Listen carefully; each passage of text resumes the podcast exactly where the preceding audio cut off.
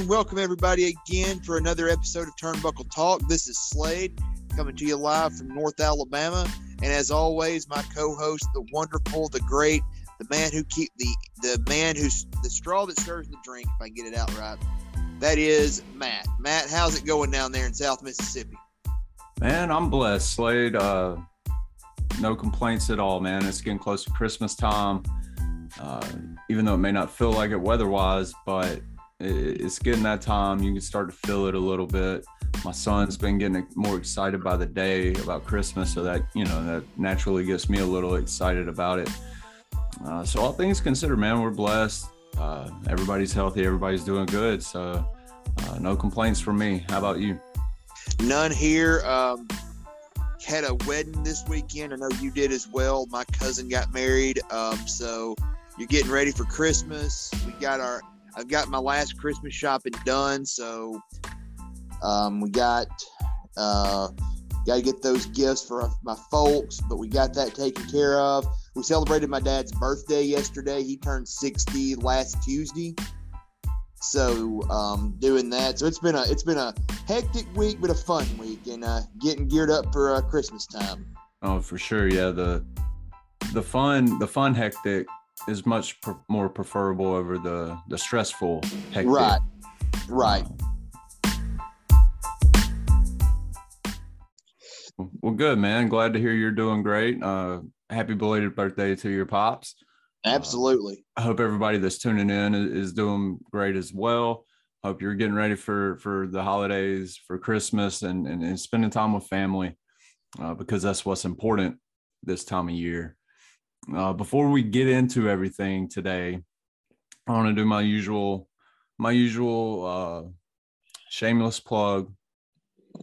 If you have Facebook, if you have Twitter, please give us a follow on both of those platforms. It would be greatly, greatly appreciated. On Facebook, we are at Buckle Talk, and on on the Twitter, we are at Turnbuckle P. Once again, it would be greatly appreciated, and that would be the best way and the easiest way for you to keep up with all things Turnbuckle Talk. Um, try and live tweet on the Twitter account when we can. Uh, but yeah, please give us a like and a follow on those social media platforms. It would be greatly, greatly appreciated. Um, so, with that being said, Slade, you, you want to tell the people what we're getting into today? Uh, yes. So, Matt and I, this is about a month ago, recorded a watch along episode um, from the October 15th, 1994 episode of WWE Superstars, or WWF Superstars, really. And we did this because it features, um, and it's only for a few minutes, but it features kind of among the uh, more famous moments in the character development of Bob Backlund, uh, the crazy Bob Backlund that came back in 94 after leaving for years after holding the WWF title from 1978 to 1983. And so I, have really always been fascinated by that character. And we, I thought 45 minute episode would be a good, it'd be a nice episode to go along with. We had some technical issues. We tried to record it, tried to kind of piece it together. It didn't work. So we're going to go back and redo this. And so we've we've seen it before, so we know what's coming. But again, this episode there's it's it's a very uh, mid '90s WWF uh, production, and uh, I, I hope that y'all enjoy it. Yeah, and just to clarify, Slade was being nice when he said we had technical difficulties. It was all me. It was all Matt. My computer, uh, just a little behind the curtains here. Probably, I would say 99% of the time that we record, before I get on with Slade to record, I have a very, very strong urge to throw my computer through the window. Um, that's every time I record.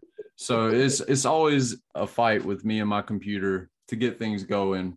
And this this particular occasion, the computer won. And so uh, we had recorded probably, I would say 85% of the episode, and then my computer just started going all haywire and stuff. And it kicked us out of the Zoom call and all this and that. And I just said, screw it. We'll redo it at a later date and hopefully it'll be easier. Uh, well, the later date is now. Uh, so we're going to try and do it. Everything on my end seems to be back to normal. You know, we've recorded an episode or two since then. Everything's been fine. So hopefully this one will go as smooth as it possibly can with what I'm working with. Uh, so that yeah, that that that's what went down with this one.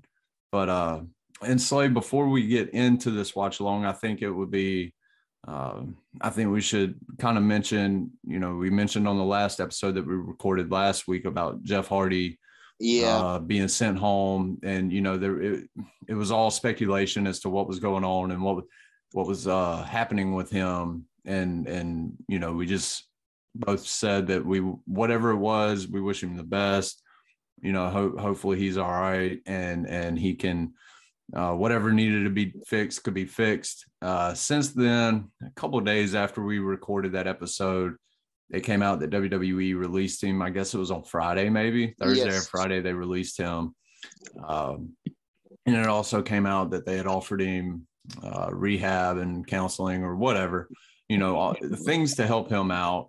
Uh, he, it was stated that he refused the, the the offer from WWE, and I assume that's when they released him. Uh, you know, I don't care about his personal life like that. I just hope for his sake, his family's sake, his friends' sake, that if there is anything wrong uh, personally with him, uh, that he can find the necessary help to get back on the right track. Uh, like I said, don't want to assume anything, even though he did get released and all this and that. But uh, I just wanted to say, you know, whatever it, the issue is with Jeff Hardy, uh, professionally, personally, mentally, physically, anything, whatever the issue is, wish nothing but the best for the man. Uh, and and hopefully, when the time is right, you know, we, we can see him on TV again, whether it's in WWE, whether it's in AEW, Ring of Honor. Uh, you know, hopefully, we get to see uh, Jeff Hardy again because I don't think that this is how he wants to go out. I don't think this is how he should go out.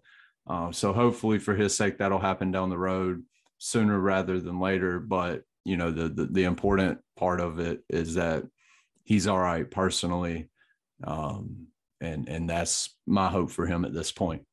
Yeah. Um, you hope. Obviously, he's had the well documented issues, and you know the the them saying that they they offered him help and he didn't take it. You know, you you hope whatever it is he gets he gets what he needs and gets on his feet because uh, the outpouring you don't see this a lot, and I don't know that the WWE has actually officially announced that they've released him yet. To be honest with you. I know it was reported, but I don't know if they ever did. But like all the WWE people, Biggie, Cedric Alexander, um, Ali, have all you know. There have been several that have said about how much they they professionally and personally love Jeff Hardy and wish and hope for the best for him because they didn't want him. They wanted him back and they wanted him to be well. So it seems like, and I think we talked about last week. He's universally beloved. Like everybody who knows him loves him. And so I hope he can get what he needs because again, the wrestling business is better having Jeff Hardy in it.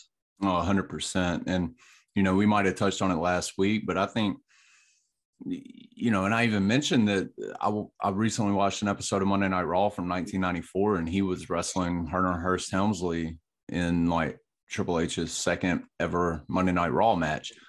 And to be around that long and and like you stated nobody has a negative word to say about the man professionally or personally. Uh in that business i i, I mean him and probably Rey Mysterio or you know the two Right. that, that have been in it for so long and you won't hear a negative word from a uh, from another wrestler or somebody that has dealt with them.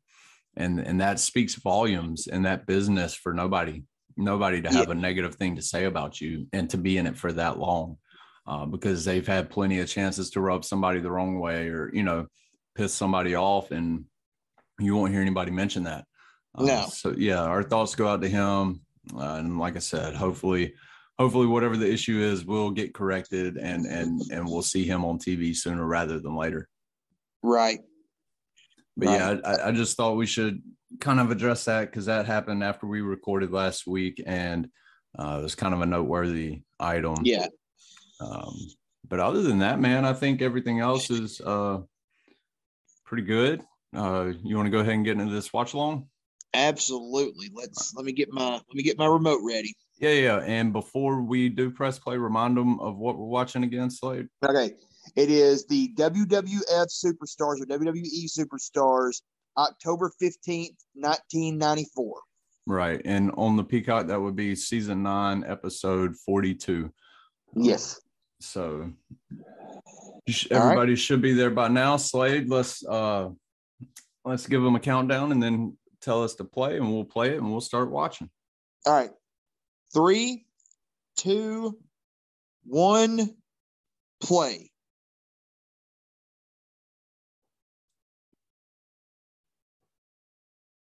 Uh yes, the I know Jerry Lawler with his crown tipping it. Lex Luger flexing over here. Oh, the Heartbreak Hotel. There's Arnold Skaaland, who um, was the manager for Bob Backlund in 1983. He threw the towel in to give the belt to the Iron Sheik. And if astute WWE fans would know, Sheik winning the belt was the precursor to Hulk Hogan coming in and winning the belt and Hulkamania starting in the WWE because it started in Minneapolis a couple years earlier. And the Iron Sheik still holds a grudge to this day. Yes. And it's a thing of beauty. He, he wants, yes, he wants to. He, every day there is something uh, knocking Hulk Hogan. And we got Vince McMahon and the King. It's all it says, but it's Jerry Lawler, and he looks ridiculous. But he always did look ridiculous. I love the crown. Oh yeah. Lawler's facial expressions are great. Like he'll have this big grin on his face, and then somebody will say something, he'll just get this like angry look or this perturbed look. Yeah, I always thought that Lawler and McMahon worked well together on commentary. He really did. Like, and, and you know, um, Lawler, Lawler and McMahon had a had a feud going in Memphis around this time. Like, I, yeah, I knew about the, the feud, but I didn't know it was around the same time frame. I think it might, maybe it was a little bit earlier, but it was a, but I know it was around the mid '90s, around the time Lawler got there, because that's the that's the that's the beginning of the Mr. McMahon character, and it is glorious to watch. Right now, he's sending all of his guys down to Memphis to take all the belts, and Lawler's having to fight them off. And there's literally a match where the goal was to burn somebody, throw a fireball in their face, and here we go with our with our opening match. We've got Shawn Michaels and Diesel. I forget the names of the two jabronis they fought, but they're the two jabronis will suffice. Yes, they're here fighting. They're actually talking to McMahon and Lawler on the way down there. Sean and Diesel, the WWF Tag Team Champions. I think that's the only time I've ever seen him called Sean, like on the name scroll yeah. or whatever that's called. Yeah, not Sean Michaels or HBK or the Heartbreak Kid, Sean Michaels or any of that stuff. So Vince was wanting to take away names back in 1994. Yes, he was. He'd fit in. Sean would fit in perfectly today. Oh yes, he might go with Michaels. You never know. That's very true. Let's see here. Reno oh. Riggins. Oh yeah, Reno Riggins, a Smoky Mountain Wrestling star. I remember him. Yeah, I remember old Reno.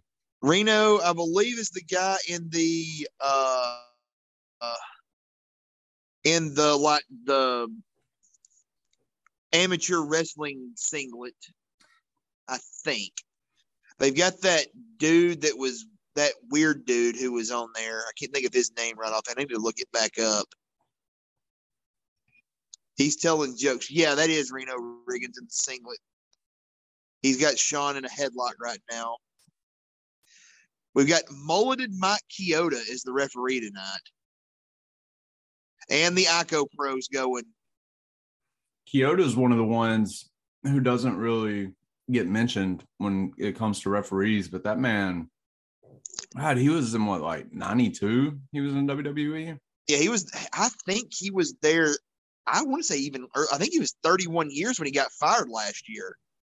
Okay, so that would be 89. 89, I believe. Yeah, he's, you know, people always talk about Earl Hebner and Tim White and all that, but like Chioda, Chioda was there for a long time. Yeah, he's seen some things.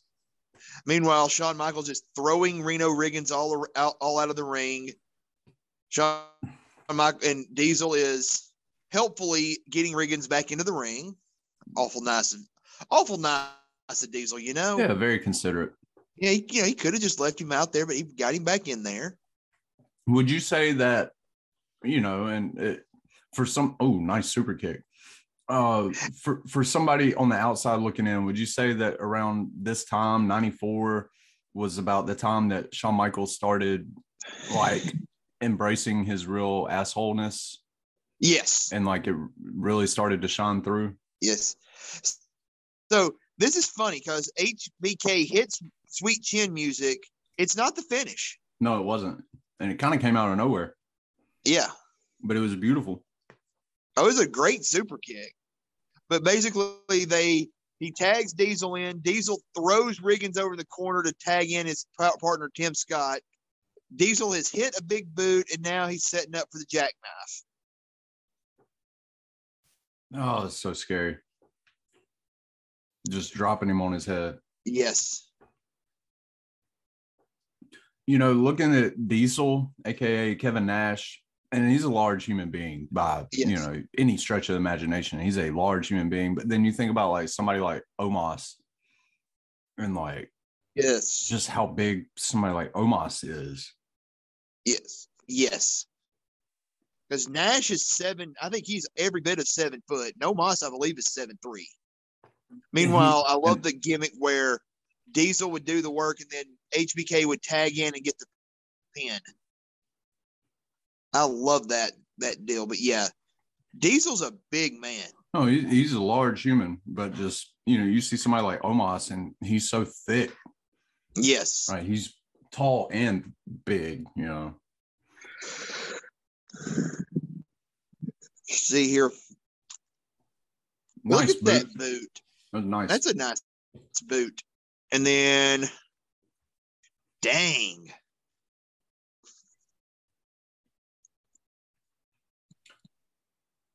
always have a soft spot for this uh TV screen yes, video the, board too. Yes.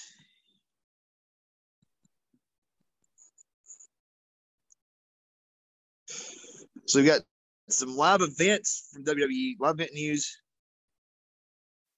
Hottest action of the WWE is right here. Charlie Minn. That's who it was. I believe he lasted about three weeks. I remember looking him up and like, there's not much on him. I think he ended up going back to Cleveland as a uh, as a as a broadcaster. Speaking of, this is random, and I probably should wait till he shows up, but it's the same time frame. I had a I had a dream on on Saturday morning, and I've got to tell you about it.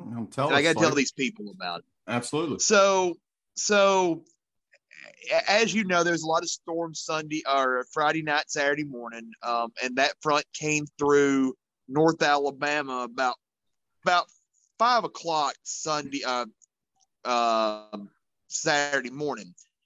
But right before my fiance called me to tell her to come up to her grandparents' place at their storm shelters, um, I had a dream that Todd Pettengill, the Todd Pettengill, had gotten a job as a local sportscaster in Huntsville. And his first game was going to be close to where I live. And so me and my brother were trying to get down there to get his autograph.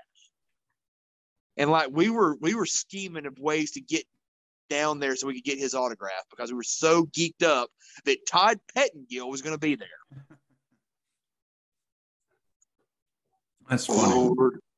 That's funny. Todd Pettengill, or Petting Zoo, as Jim Cornette would call him. Yeah. So we just had a, a Paul Bearer vignette where yes. he was where he was pumping up the Undertaker, and they were in a little like he was in a Petting Zoo. There's yeah, Pet. There he is. Zoo. But yeah, now they're doing a whole Undertaker package. Um, the Heart Attack tour yeah, they're they're building up the Undertaker really big here. But anytime you get to see Paul Bearer cutting a little promo in a vignette, that's always some good good viewing. Oh, absolutely. Bear, he had the dead gum. Uh, uh, uh, oh, dang gummit, the face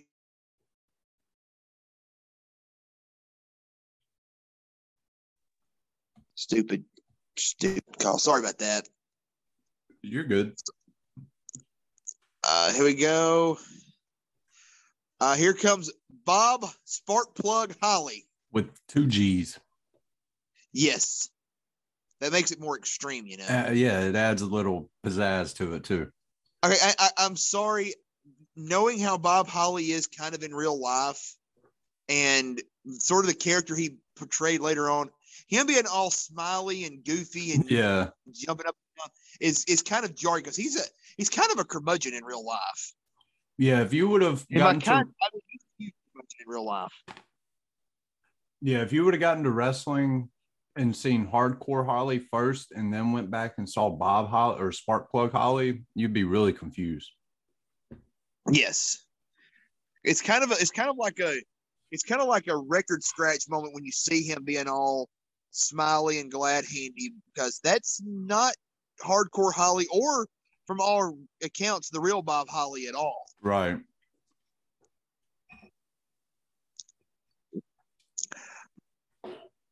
Bob Holly throwing a nice hip toss here.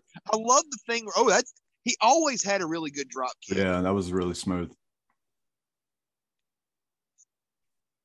I like the I love the the spot where he whipped him in and he uh and uh the guy went for the leapfrog and Holly just stopped and then kicked him in the gut. Yeah, I've always liked that. This guy he's facing looks like a young rhino. It really does. Got some tree trunk legs.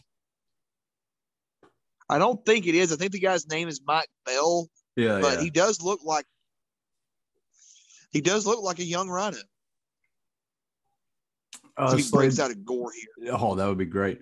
Uh, that Paul Bearer vignette reminded me. Have you ever heard Bruce Pritchard tell the story of shooting the the the skit or vignette of Big Boss Man and Big Show at the at the grave at the funeral at the uh, No. cemetery? No, but that's no, but that's one of the so over the top ridiculous you can't help but laugh moments in WWF history. Slade, you I'll send you the link after we're done recording, but also Okay. to the people out there listening, if you have not heard Bruce Pritchard tell the backstory of them shooting that at that uh, cemetery for the Big Show and uh, Big Boss Man Yes. when Big Show's dad passed away and they were having the funeral for him. Please go search on YouTube. Just search Bruce Pritchard, uh, Big Boss Man, Big Show, or something like that. It'll pop up. And dude, like I said, I'll send you the link, but it is absolutely hilarious. Uh, the backstory behind that whole shoot. High crossbody. I can't that that whole thing sounded hilarious. Yeah, it So Sparkplug wins. The crowd gets up and they start looking toward the entrance like something's about to happen. And Vince McMahon is heading to the ring to interview uh, WWE Hall of Famer and former manager of Bob Backlund, Arnold Skaaland. Yeah, I was going to say around this time, uh, Sparkplug was still being, they were still really behind him a lot, huh? Trying to Yes. trying to build him up. Yes.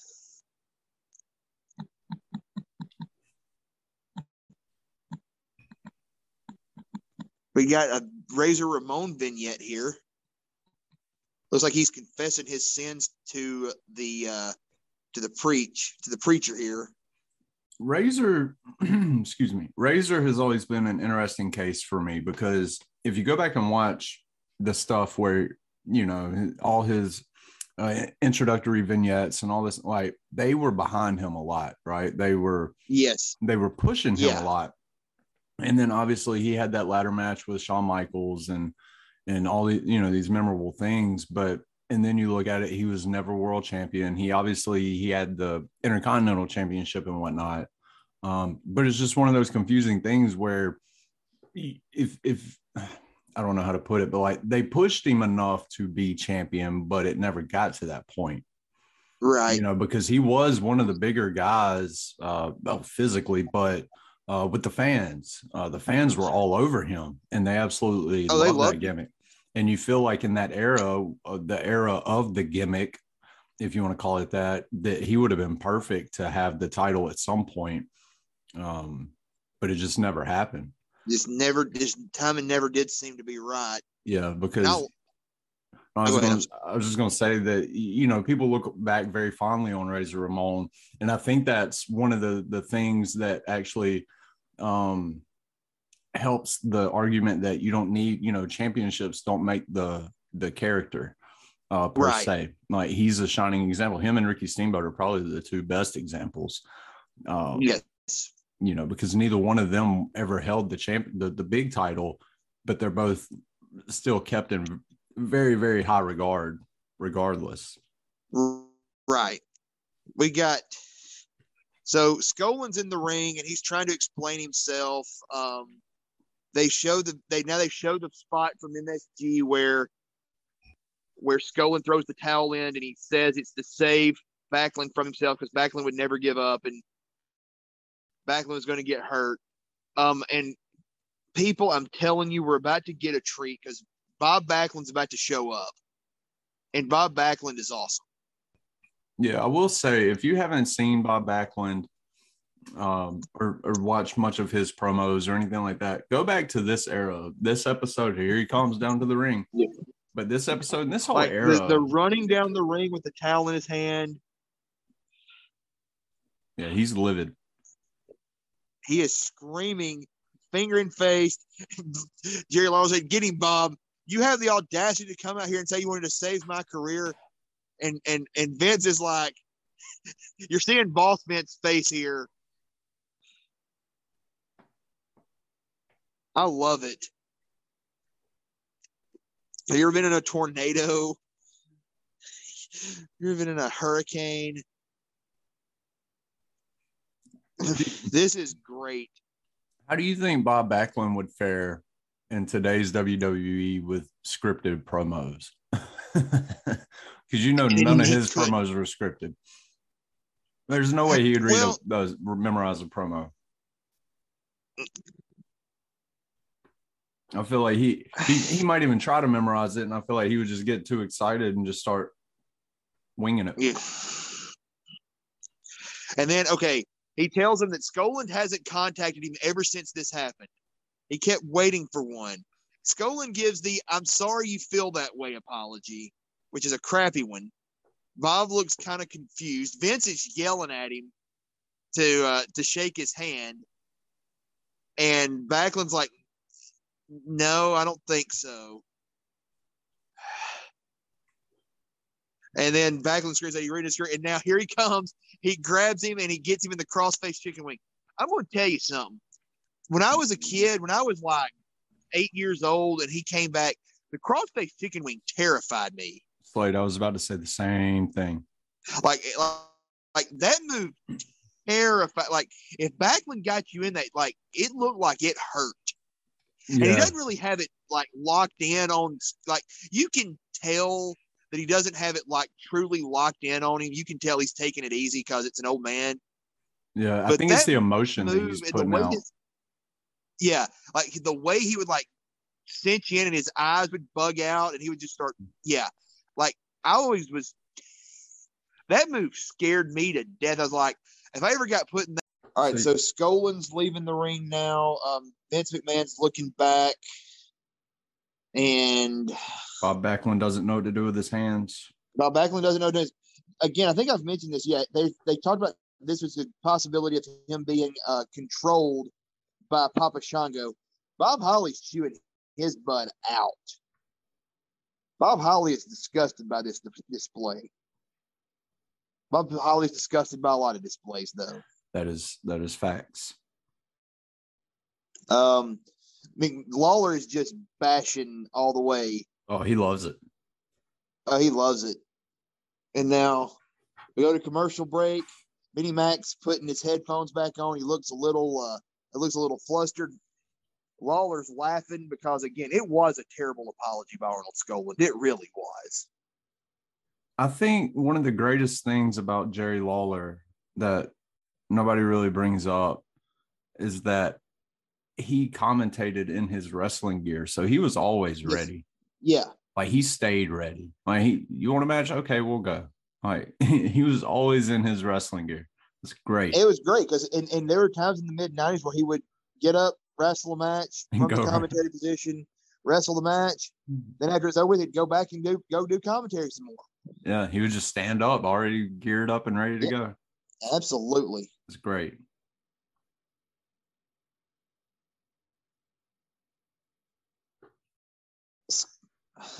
And now we got We got and Doink Dink. Clown coming. There's Dink. Yeah, this is definitely this is definitely the era, you know, I call it the gimmick era. Uh, you know, 94, 93, 94, 95.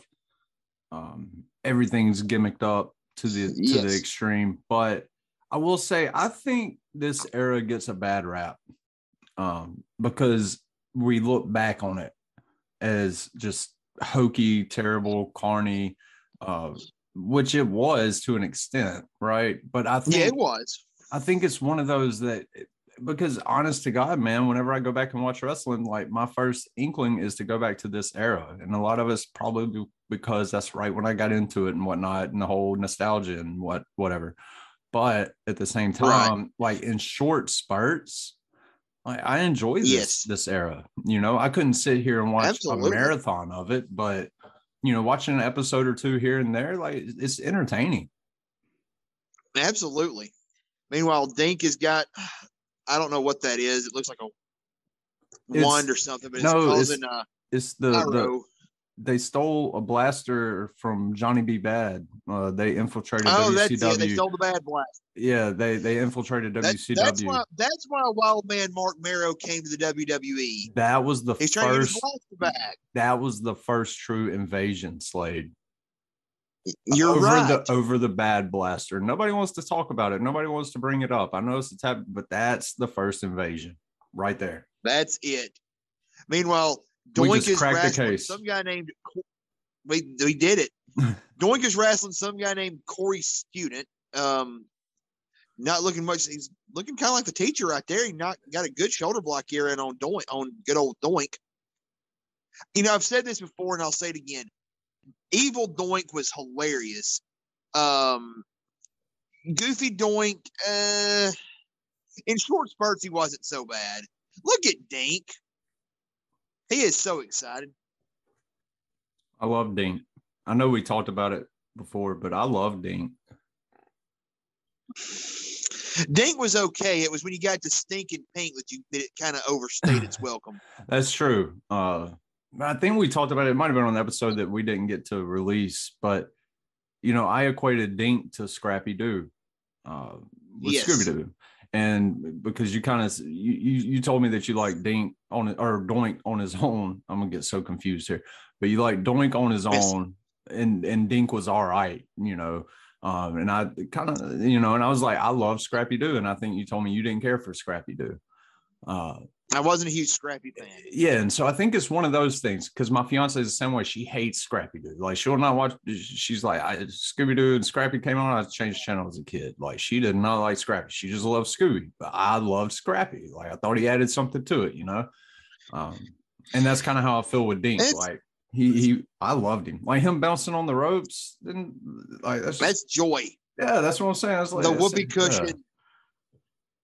And it could have been because I was five years old when I first saw him, you know, and and a Yeah. little a little clown bouncing on the bottom rope, like that could be me. That But- that that appeals. yeah, so that could have had a lot to do with it. Now I wouldn't expect like a 30 year old at the time to enjoy that, right? No, And I guess that kind of, you know, it's the same way today. Uh, it's a variety show. They're trying to give everybody something. Meanwhile, Vinny uh, Lawler's talking trash to to Doink because we're setting up a uh, uh, Survivor Series match between Doink, Dink, Pink, and Stink, and the King and his guys, Squeezy, uh, yeah, Queasy, Sleazy, and Cheesy. Yeah. Oh yeah. Now Doink's talking to he's doing a promo on Lawler, Honestly, the Doinkster. I was gonna say in this era, I think, I mean, you had like like we've mentioned, you had a lot of cheesy stuff. Uh, but I think some of like the storylines were more cheesy than the actual characters. Because um, you had like yes. this with Jerry right. Lawler and Doink. Yeah, and then here's but, Wink.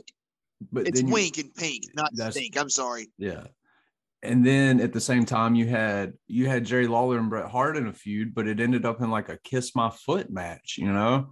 Yes, um, yes. And so you just With, had and, and and the kiss my foot match led to the introduction of Isaac Yankem DDS. Yeah, and then the Ultimate Warrior with Papa Shango, like the yes. storylines were very, very, very hokey and and just and then there's the there there's the Bret Hart fighting Jean Lafitte for his jacket. Yeah. So I mean, uh, hey, there's Todd Pettengill. Uh, hey, I hope your uh, gig down in Huntsville works out for you, bud. We're gonna try to get your autograph. oh, he's talking about the Action Zone next Sunday, October 23rd. It's their new Sunday show to go up against the NFL pregame shows. Old Reports Todd Pettengill. Todd Pettingzoo. Yeah.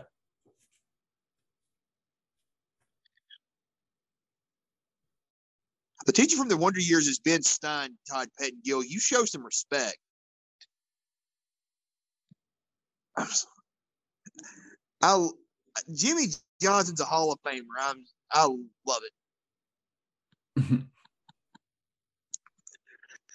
Oh, but we do have a classic match here. We've got Bret versus Owen for the WWF title. So good. And they said this is the last time they'll ever fight for the belt. And I actually think it I actually think it was. Yeah. It's crazy.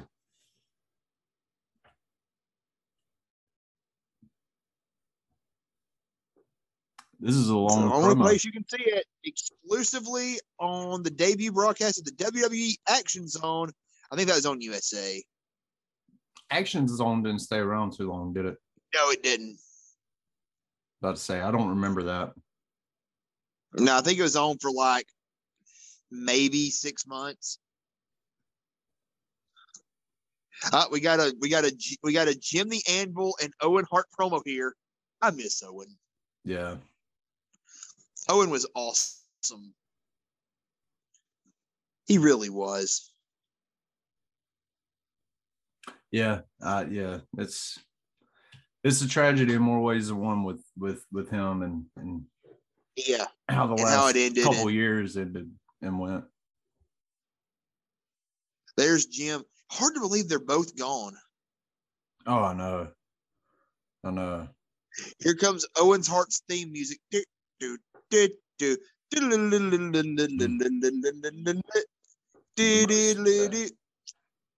Most nineteen nineties music. Yeah. Like I feel like I feel like I'm gonna watch. I feel like if I turn on ESPN, I'm gonna hear that music and watch Kirby Puckett hit a home run for the Twins off David Cone against the Royals. Makes me think of Saved by the Bell. That too. I absolutely.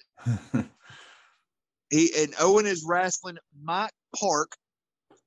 I miss I miss jobber squashes. I ain't gonna lie. They yeah. they they they served a purpose. But yeah.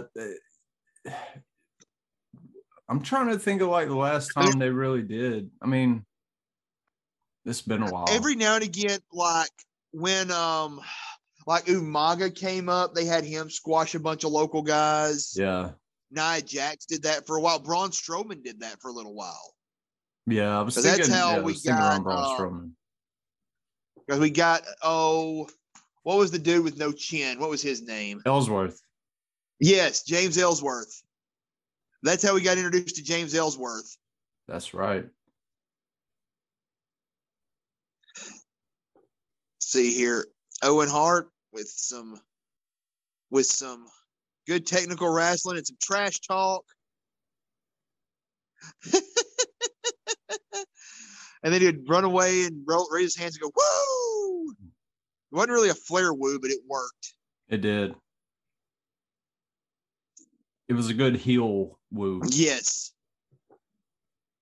It was so obnoxious you couldn't help but laugh. Oh, Mike Park getting a uh, what you may call it, getting a a a lock in. Then a rake to the eyes from Owen, a European uppercut. Takes the turnbuckle. So is there an American uppercut? See, I feel like the American uppercut's just the regular when you punch a guy under the chin. But I've Like a watched straight guys from uppercut? Europe fight, and it's a straight uppercut too. So I don't, I, I don't know why they call it a European uppercut. I really don't. Yeah. Owen missed a high knee, and Mike Park's getting some momentum going, and he's he's playing to the crowd. And Owen, meanwhile, is Owen's going outside for some encouragement from not from the Anvil, and I the Anvil just threw a sign away. I Now Mike like- Park can try to sneak from behind and get Owen. He throws Owen into the ring. Mulleted Kyoto, but you know, so Kyoto tries to get Owen, and now oh, a clubbing shot to the back from the Anvil. I feel like Mike Park before he got into wrestling, he had to be a basketball player. Neidhart, No, Mike Park. Mike Park. Oh, okay, I was gonna say Neidhart was a football player, but Mike Park might have been. He's got some long legs. Yes, he does. He's really tall. He's got to be like six seven, six eight. Yeah, because Owen wasn't like tiny, tiny. No, he was. Owen's about six one, six two, I think. Let's see if I can find anything. If I can find anything about him.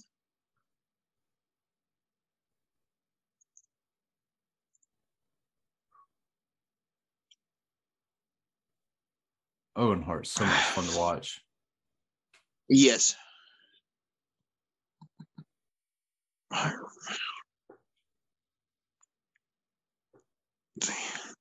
I swear this looks like the only time that he ever wrestled. Like there there is no um there's like no information on this guy whatsoever. Well, I will say he just took, if that it was his only time to wrestle, he took probably the most beautiful missile drop kick I've seen. That was a Ye- thing of beauty. Yes. Owen Owen could go. Owen could go. Let's see. Michael Park wrestling. It's just bugging me because I can't find anything about him.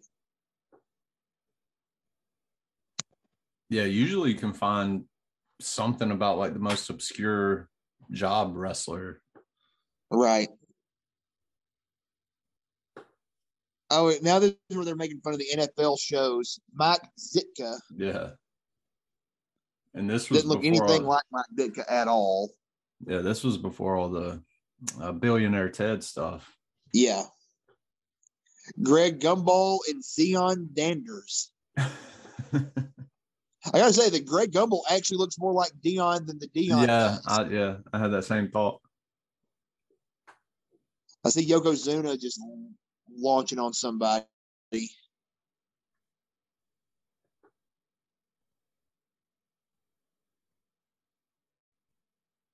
Captain Crunch.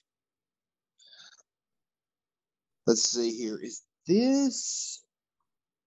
Let's see here. Tony DeVito. He looks like he's from Tony New York, DeVito. so he's so he's probably from Staten Island. That's what I thought it was. It's made in the USA. Lex Luger. We talked about this before. Luger just never seemed right in the made in the USA gimmick. yeah, it didn't feel natural. No. Oh, He he's got a little fan. He's going to carry the flag. He's wearing the he's wearing the made in the USA Lex Luger gear. Yeah, like I get I get the reason for putting Luger in this spot with this gimmick, Yes. uh, because obviously McMahon wanted the next Hulk Hogan, and I mean, good God, Luger had the look for sure. Luger had the look, and, and But- he is a big name. But Yeah, yeah, but I, I feel like if they would have kept going with that narcissist gimmick, um, they could have you had somewhere something over there. there. I think that felt more natural. Yeah, and you could have just went in different directions with it, you know. Like you could, you could always like make him. You could basically turn him to the total package that he became in WCW. Yeah, yeah, And That's, that's basically turning what that was was an evolution of that. Yes, But with this, you're just you're you're you're kind pigeonholed you're kind of yeah and and you're trying you're basically trying to recreate the same thing, like going, you know, doing the same steps that you and did with just hard to Hogan. recreate it. and that yeah, that was natural. And uh this was far from it. It was forced, it was pushed, Yes. it was um it wasn't organic. Right. And that's the thing about it. 'Cause, And I mean, like, and and, and and again, they if you try to reinvent the wheel on something like that, because a lot of what made Hulk Hogan work was Hulk Hogan himself. right. And And well now now we have a whole history you got lex Luger of you know vince coming out and, and and basically telling you this is the guy um luger right, the rock uh drew mcintyre on his first run um right. orton to an extent at, at the beginning um, yes. You Yes. know where they're trying to outwardly tell you hey look this is th- right here this is who you should be focused on it, it's backfired Right. you know it's got to be organic And there's a reason that Steve Austin became the one of the biggest stars they've ever had, and you would have never pegged that. And The Rock didn't really become anything until he completely reinvented who he was. uh the rock yeah Like Blue Chip by Rocky Maivia probably would have never gotten any further than it did. no he didn't start to evolve until nation of domination um Yeah, and until got he became until he became until he was able to kind of, as he's always said, take Dwayne Johnson and turn him up to eleven. yeah and then they had him and Faarooq kind of going at it on the microphone and that's Right. when it started to really spark and and you could see the confidence building Meanwhile, poor Mr. DeVito is being racked. yeah he never had You know, I a chance thought that move wasn't that bad until a guy put me on it when I was in the sixth. Put me in it when I was in sixth grade. That that hurts. I just feel like that would that's not a smart finishing move because I feel like that's not going to be. It's kind of like the leg drop. Like I can't feel good after years of doing it. No, no, no. I mean, I don't care how strong you are, and I know that you're like that carry is designed to carry heavier people, but doing that for 300 days a year for 20 years will probably wear on you. Yeah, it's not necessarily the young the- man in the ring waving the flag. Yeah, it's it's not necessarily the picking up this, but it's like him bouncing around. Right. You know, that's Like, going up and down on your back, on your shoulders.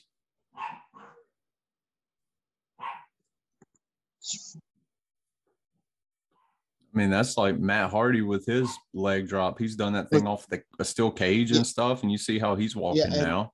I mean, even Hogan, who did probably the easiest, softest, most easy leg drop ever, has talked about how he still has problems with his tailbone and his back from it. Because Hadn't he said he's often, like- it's gonna hurt.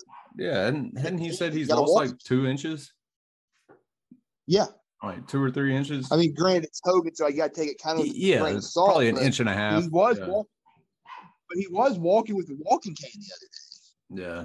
Uh, here comes Yoko. Yoko is starting to get um um like morbidly fat, but he hasn't quite gotten there yet. But he is, yeah, He's another one that scared me as a kid. Oh, absolutely. Yoko, and I think if you if if I'd have gotten to see younger Yoko when he was still not this big but big but could move like he could, Right. because that was the thing that always scared me about Vader when he was in WCW. Because you've got this 6'8", 400 pound mountain of a man that can do moonsaults. Yeah. Like that's terrifying if you're if you're a six year old Slade and Yep. you know you see this guy fighting Sting and you're like, oh God, he's gonna squash him. Mr. Fuji always cracks me up. Mr. Fuji and oh, we've gotten an announcement. Sparkplug Holly has challenged Bob Backlund for a ne- match next week. I can't tell who this is that, that Yoko's wrestling, but he's got he looks like a prisoner. Whoever it is ain't gonna last long.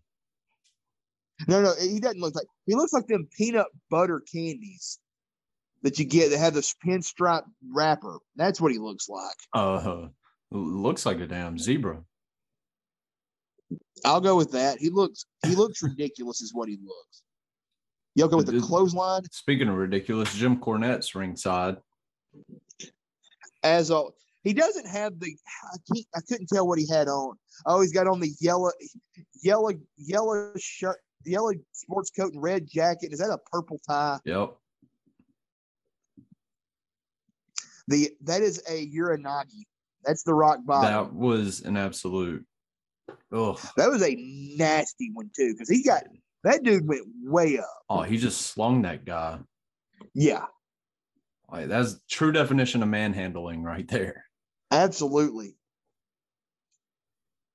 Meanwhile, Yoko Yoko is in the ring. He's talking to Fuji and uh Paul Bear and uh, Jim Cornette. They're talking about the match he's going to have with the Undertaker at uh at um Survivor Series. It's a casket match. And there's Paul Bear wheeling the casket down to the ring. Yoko doesn't see it. Is this the segment where Yoko gives the great expression? Yes, yes, it is. So Bear just has the casket sitting ringside. He opens it up. Yoko's backing away, like trying to figure out where the Undertaker's coming from. And here we go. Yoko's backs to it. And Fuji's helpfully, Fuji and Cornette are helpfully pointing out that look behind you. He turns around, he sees it, and oh, that is glorious. That's the best bump he's taken in a while. Like, and he like he sells being just totally spooked. Yeah, yeah. No, he's out of there. he's like, gone. uh uh-uh, he's done. He out. He is out. Yeah, no, he nailed that. Oh.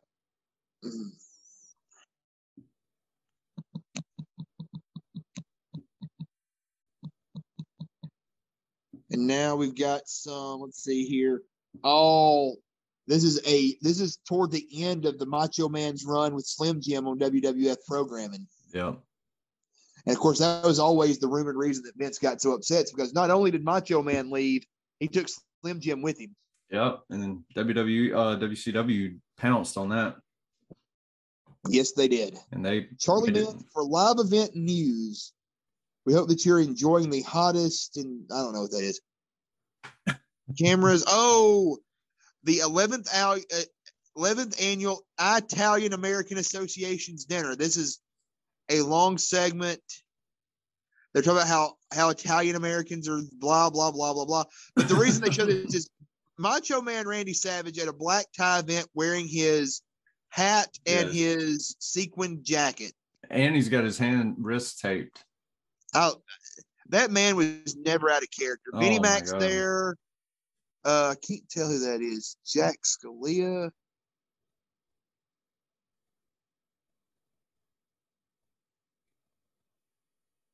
He has started made for TV movies. And the Macho Man, as usual, drew attention, drew attention of plenty of attractive young ladies. Oh, gosh. Hey, there's Rudy Giuliani. That man's been around. Yeah, he's mayor of New York City at this point. oh, I forget about his son Andrew. Is this Is this Mario Cuomo? Matilda Cuomo.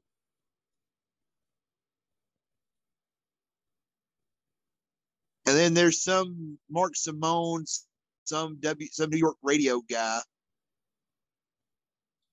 Like this is clearly time filling here because we didn't get much out of those matches. I bet there's those matches were like five minutes at most. Oh, that oh Yokozuna match was like a minute and a half.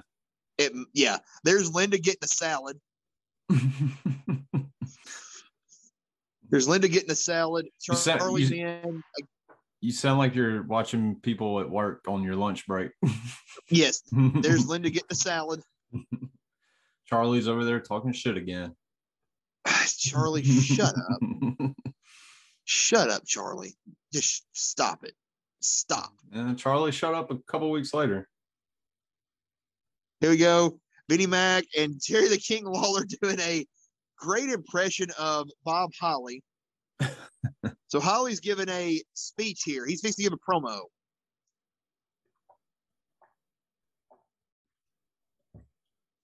Bob and Bob. Let me tell you something, Bob Backlund. He calls him a bully. He said he has to deal with bullies all his life and deal with them on the racetrack. There's people on the racetrack who don't care about winning, they just want to wreck you. And that's just like you wanting to hurt people, which I mean, that's what he does. Those people put me in walls after the race was over. I went to pits and I beat them up. I mean, that's a that's a stretch right there as far as like trying to tie racing into wrestling, but I'll go he, with it. Yeah, he tried. He tried. It's the effort was there.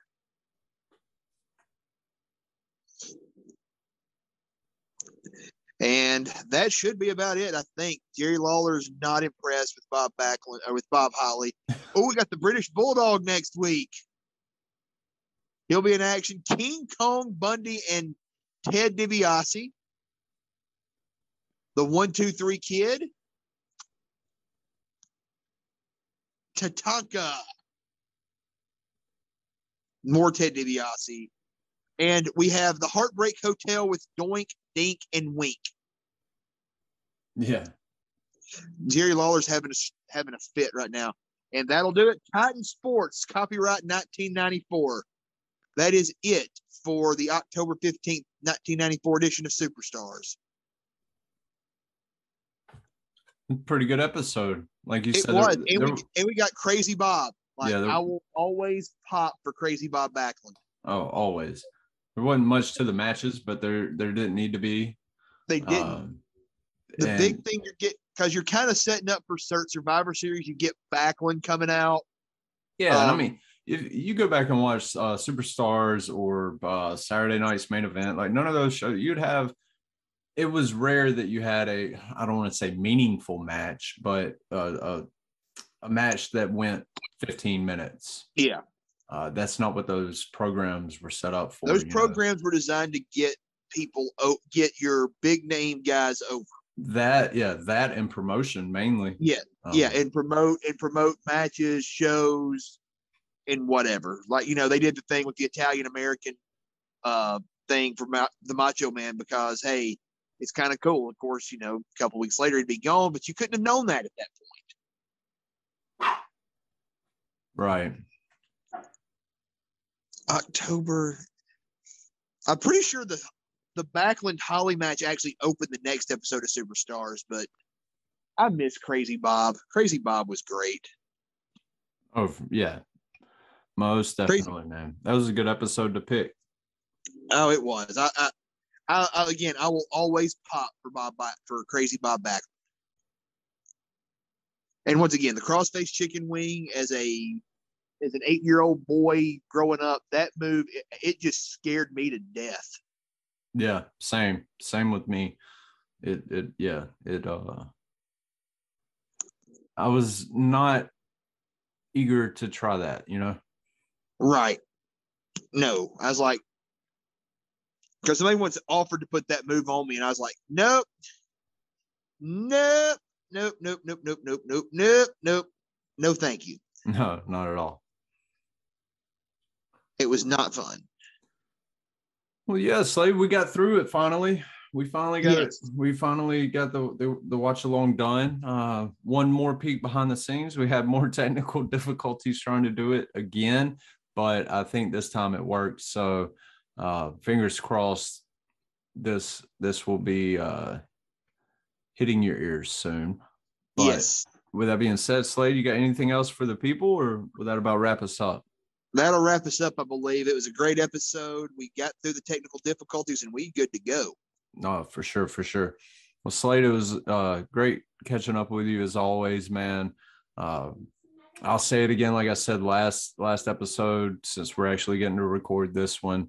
I want to wish everybody a Merry Christmas, Happy Holidays, uh, whatever else. I, I just hope everybody's safe. Everybody uh, gets to spend time with family and people they care about and people that care about them. Uh, and just remember the the the quote unquote real reason for the season is you know get to get to see some people you love, people you care about, and, and vice versa, and tell people you love them and, and you care about them. Man, life is short. We're not promised tomorrow, uh, so let's take advantage of today and and and make sure that people know that we care about them and that we love them um, because that's what's important in life.